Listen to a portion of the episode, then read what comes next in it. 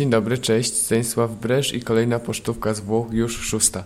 W zeszłym tygodniu opowiedziałem trochę o świętym Janie Bosko i o tym, co on tutaj robił w Turynie, w tych swoich oratoriach. A dzisiaj chciałbym opowiedzieć trochę o osobie, która w takim oratorium właśnie dojrzewała. O świętym Dominiku Savio, patronie młodzieży, patronie ministrantów i chłopaku, który mimo tego, że przeżył tylko 15 lat, został świętym. A wspominam o nim dlatego, że 5 maja, niedawno temu, yy, obchodziliśmy wspomnienie świętego Dominika Savio i tutaj w Turynie odbywało się kilka różnych uroczystości z jego okazji, zwłaszcza w okolicy Waldoko, czyli tego miejsca pierwszego oratorium Jana Bosko. Dominik wszedł na świat w roku 1842 w małej miejscowości kilkadziesiąt kilometrów od Turynu. Yy, był synem wiejskiej krawcowej i rzemieślnika Kowala. Od najmłodszych lat wzrastał umacniany chrześcijańskimi wartościami, których dostarczali mu jego rodzice. W wieku pięciu lat został ministrantem i nie przeszkadza mu w tym jego niski wzrost, młody wiek i to, że nie było go jeszcze widać z ołtarza.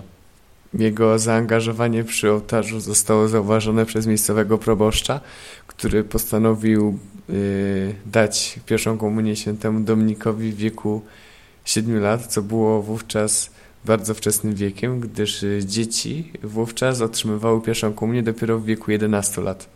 To właśnie po pierwszej komunii świętej święty Dominik Savio napisał coś, z czego jest znany do dziś. Y, swoimi niepewnymi, jeszcze siedmioletnimi rączkami napisał zdanie, że wolałby umrzeć niż popełnić grzech.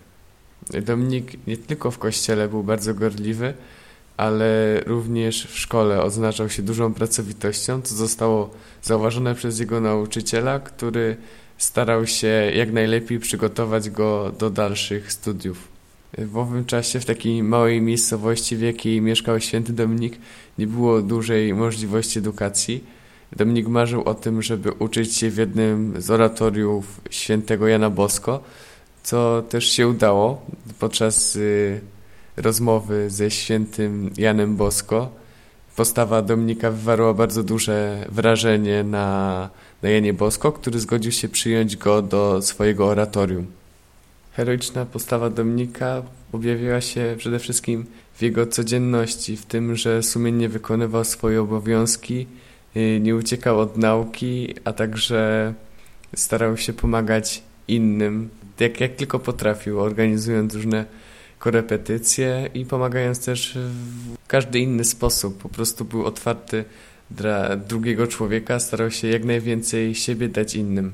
Chciałbym tutaj przytoczyć historię, gdy Dominik stanął pomiędzy dwoma zwaśnionymi kolegami, którzy postanowili rzucać w siebie kamieniami.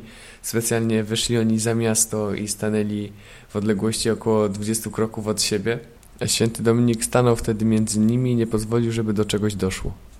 Istnieją też relacje, które w szczególny sposób świadczą o relacji świętego Dominika Savio z Bogiem. Jest to na przykład historia, w której święty Dominik Savio wyciągnął w środku nocy Jana Bosko ze swojego pokoju i powiedział mu, że ktoś potrzebuje jego pomocy, a był to umierający człowiek, pastor, który wcześniej był księdzem katolickim, a który zmienił wyznanie tylko z powodu pieniędzy. No i ten umierający człowiek dzięki pomocy świętego Dominika Savio mógł się wyspowiadać w ostatniej chwili życia. Dominik bardzo chciał zostać księdzem, y, jednak nie było mu to dane. Zmarł w wieku 15 lat w roku 1857, y, zaopatrzony sakramentami świętymi y, namaszczenia chorych, a ostatnimi słowami, które powiedział było o, jakie piękne rzeczy widzę. To jest historia Dominika, który w każdym aspekcie życia i tym, że i tym dążeniem do doskonałości mnie zawstydza. Ja chciałbym się już z Wami pożegnać i do usłyszenia w przyszłym tygodniu.